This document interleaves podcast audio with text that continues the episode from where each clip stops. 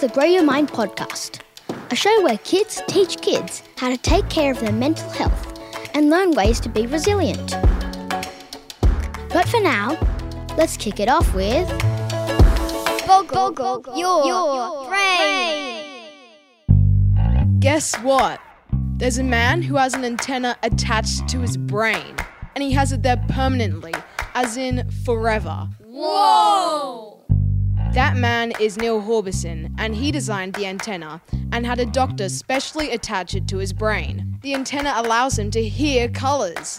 No way!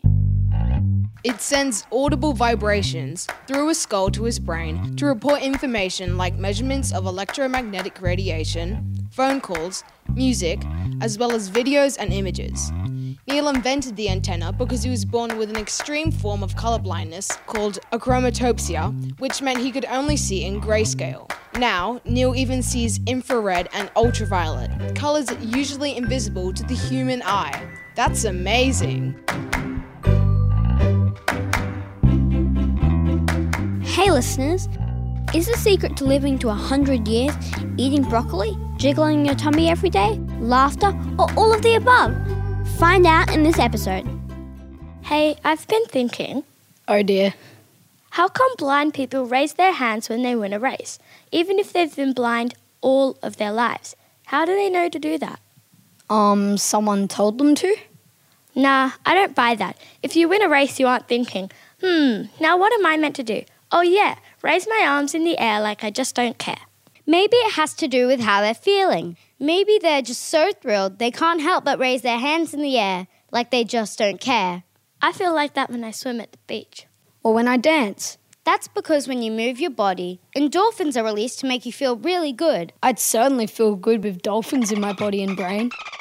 Mmm, no. It's endorphin, which is a chemical that makes you feel super good. You get it after running, swimming, skateboarding, pretty much just moving your body in any way. Hang on, we've always been taught that you should exercise because it makes your heart stronger and strengthens bones and muscles.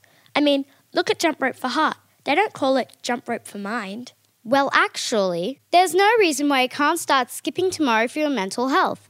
And if you want the best benefits, do it with a friend. You want to know something else really cool? There are these places around the world called blue zones, where on average, people live to be 100 years old.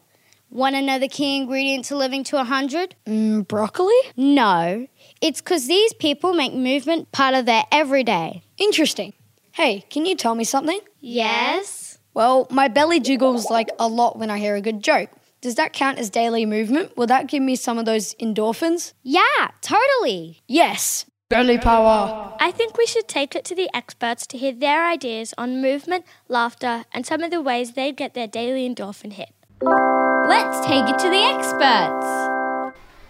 Which sport do you love the most? Rugby, soccer, running, Netball. Nipper board paddling. soccer, all sports, swimming, basketball, skiing down a hill really fast.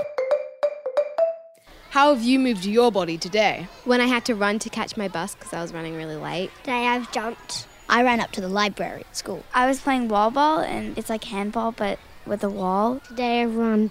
I went swimming. Running at school. This morning I did swimming lessons. Today I went for a run and jumped in the ocean with my mum. How do you feel when you're playing sport? Happy. I feel free. I feel alive. I feel in the moment. Well, when I'm swimming, I feel like I'm an arrow and cutting through the water, and it feels really energetic. I feel excited. I feel open. energized, happy. When I'm playing basketball, I feel really like energized and I feel like I can run up and down the field a million times.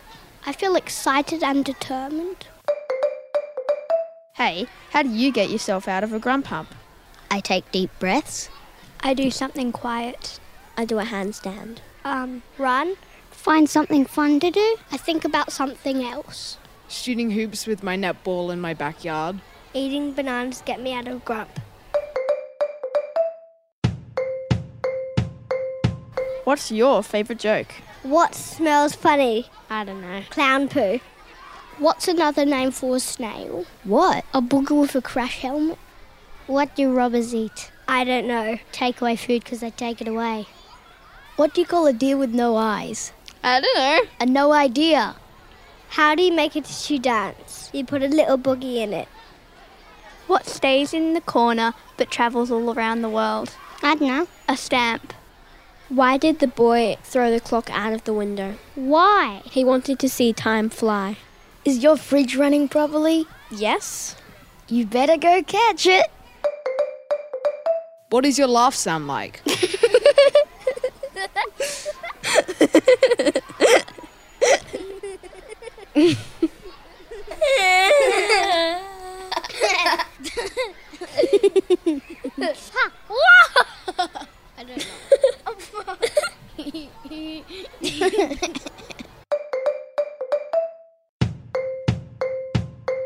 Just a quick poll. Which is funnier, jokes or farts? Farts.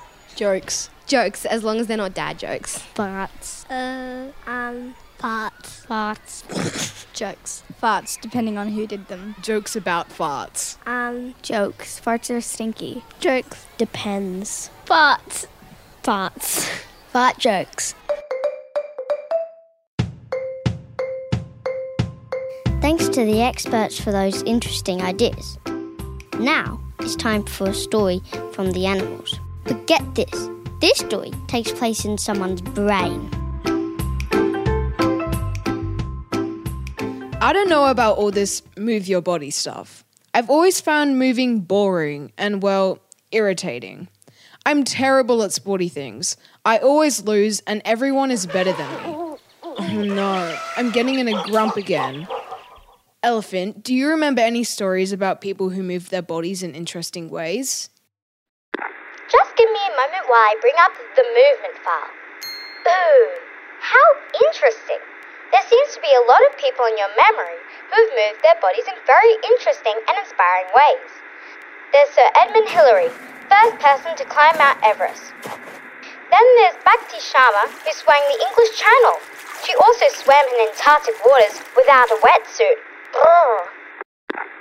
I also have a file about Yusra Mardini, who once swam for three hours, dragging and pushing a boat of fellow refugees until he reached the safety of Germany. Yusra then went on to form the first refugee team that competed at the Olympic Games. There's also Usain Bolt, the fastest human being in history. Hold it.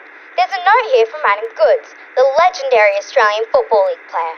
He once said, If people only remember me for my football, I've failed in life. Let's skip that file. You only wanted to hear about people who are remembered for moving their bodies in interesting ways. Wait a sec, Elephant. Sifting Sooty, block out the other stories. Let's focus on Adam Goods. Maybe he will reassure me that moving my body is a bad idea. Roger that. Inspiring movement stories. Blocked. Only Adam Good stories for now. Just bringing Adam up again. It appears we should refer to him as Goodsy. And it also appears that he does think moving your body is important, but that the key is finding movement you love. Growing up, Goodsy actually hated football and rugby, but loved soccer. He loved it because it meant spending time with his mates. He said sport taught him how to work as a team, as well as how to lose and win with humility. That's kind of why I hate sport. I hate losing. I think you're going to get something out of Goodsy's story. Shall we hear it? Okay. Goodsy is a proud Aboriginal man. He was raised by his mother, who supported all of his sporting dreams. She was his rock, and even though she had suffered terrible hardships as a child, having been taken away from her family at the age of five, she was always full of love, encouragement, and hope for Goodsy. When he started playing football professionally, he ended up loving it because it was a place where he got accepted and it didn't matter where he came from. But things changed one day. You're an ape! Ape! Goodsey was at a Swans AFL game and a 13 year old girl yelled that exact word at him from the stadium.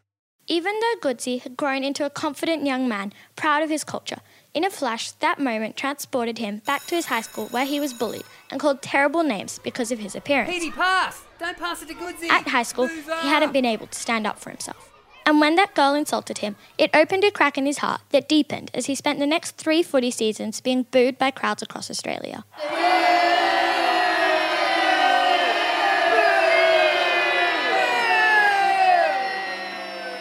Goodsy didn't blame that girl. Deep down, he knew that she was young and that the environment she'd grown up in must have taught her to think it was okay to call people terrible names. Goodsy decided to keep calm but also to be strong and stand up against racism. And even today, after quitting footy, Goodsy has not quit from life or standing up for what is right and wrong. He still works on the Goods O'Loughlin Foundation, where they support Indigenous children across Australia through education, employment, and healthy lifestyles. Goodsy says that even if you hate losing and having others beat you, the only person you should try to be better than is the person you were yesterday. Wow, what a legend. Animals, can you help that story sink in a bit? Wise owl? Wise owl to animals, do you copy? Animals to wise owl, yes we do. Wise owl to animals. Let's make a note to stop focusing on winning and losing so much.